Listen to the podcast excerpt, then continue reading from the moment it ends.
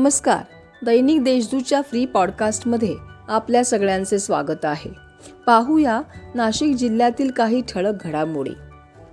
अरबी समुद्रात कमी दाबाचा पट्टा निर्माण झाल्याने आज नाशिक जिल्ह्यातील बहुतांश भागात पावसाची रिमझिम दिवसभर सुरू होती. आगामी दोन दिवस पावसाचे असल्याचा अंदाज हवामान खात्याने वर्तवला आहे. यामुळे जिल्ह्यातील शेतीचे मोठे नुकसान होण्याची भीती शेतकऱ्यांनी व्यक्त केली आहे. छायाचित्र मतदार यादीचा विशेष पुनर्निरीक्षण कार्यक्रम घोषित करण्यात आला आहे.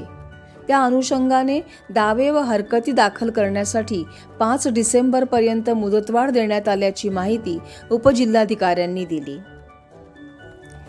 हेल्मेट वापराकडे दुर्लक्ष करणाऱ्या दुचाकीस्वारांची आता नाशिकमध्ये परीक्षा घेण्यास सुरुवात झाली आहे. यासाठी शहरातील तेरा ठिकाणं निश्चित करण्यात आली असून दहापैकी किमान पाच मार्क मिळाले नाही. तर अशा नापास दुचाकी स्वारकांना पुन्हा दोन तासांचा अभ्यास करून परीक्षेला सामोरे जावे लागणार आहे. नाशिक विभागातील सर्वच पोस्ट ऑफिसमध्ये स्वच्छता पंधरवाडा ही मोहीम साजरी करण्यात आली. या दरम्यानच्या काळात पोस्ट ऑफिसमध्ये सर्वत्र स्वच्छता करण्यात आल्याची माहिती संबंधित अधिकाऱ्यांनी दिली.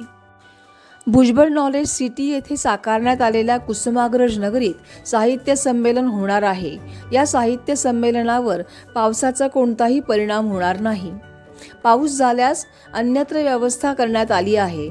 मुख्य मंडपासह सगळे मंडप हे वॉटरप्रूफ असल्याने पावसामुळे कोणतीही अडचण निर्माण होणार नसल्याची ग्वाही संमेलनाचे स्वागताध्यक्ष छगन भुजबळ यांनी माध्यमांना दिली. बातम्या अधिक विस्ताराने जाणून घेण्यासाठी देशदूतच्या वेबसाईटला भेट द्यायला विसरू नका. धन्यवाद.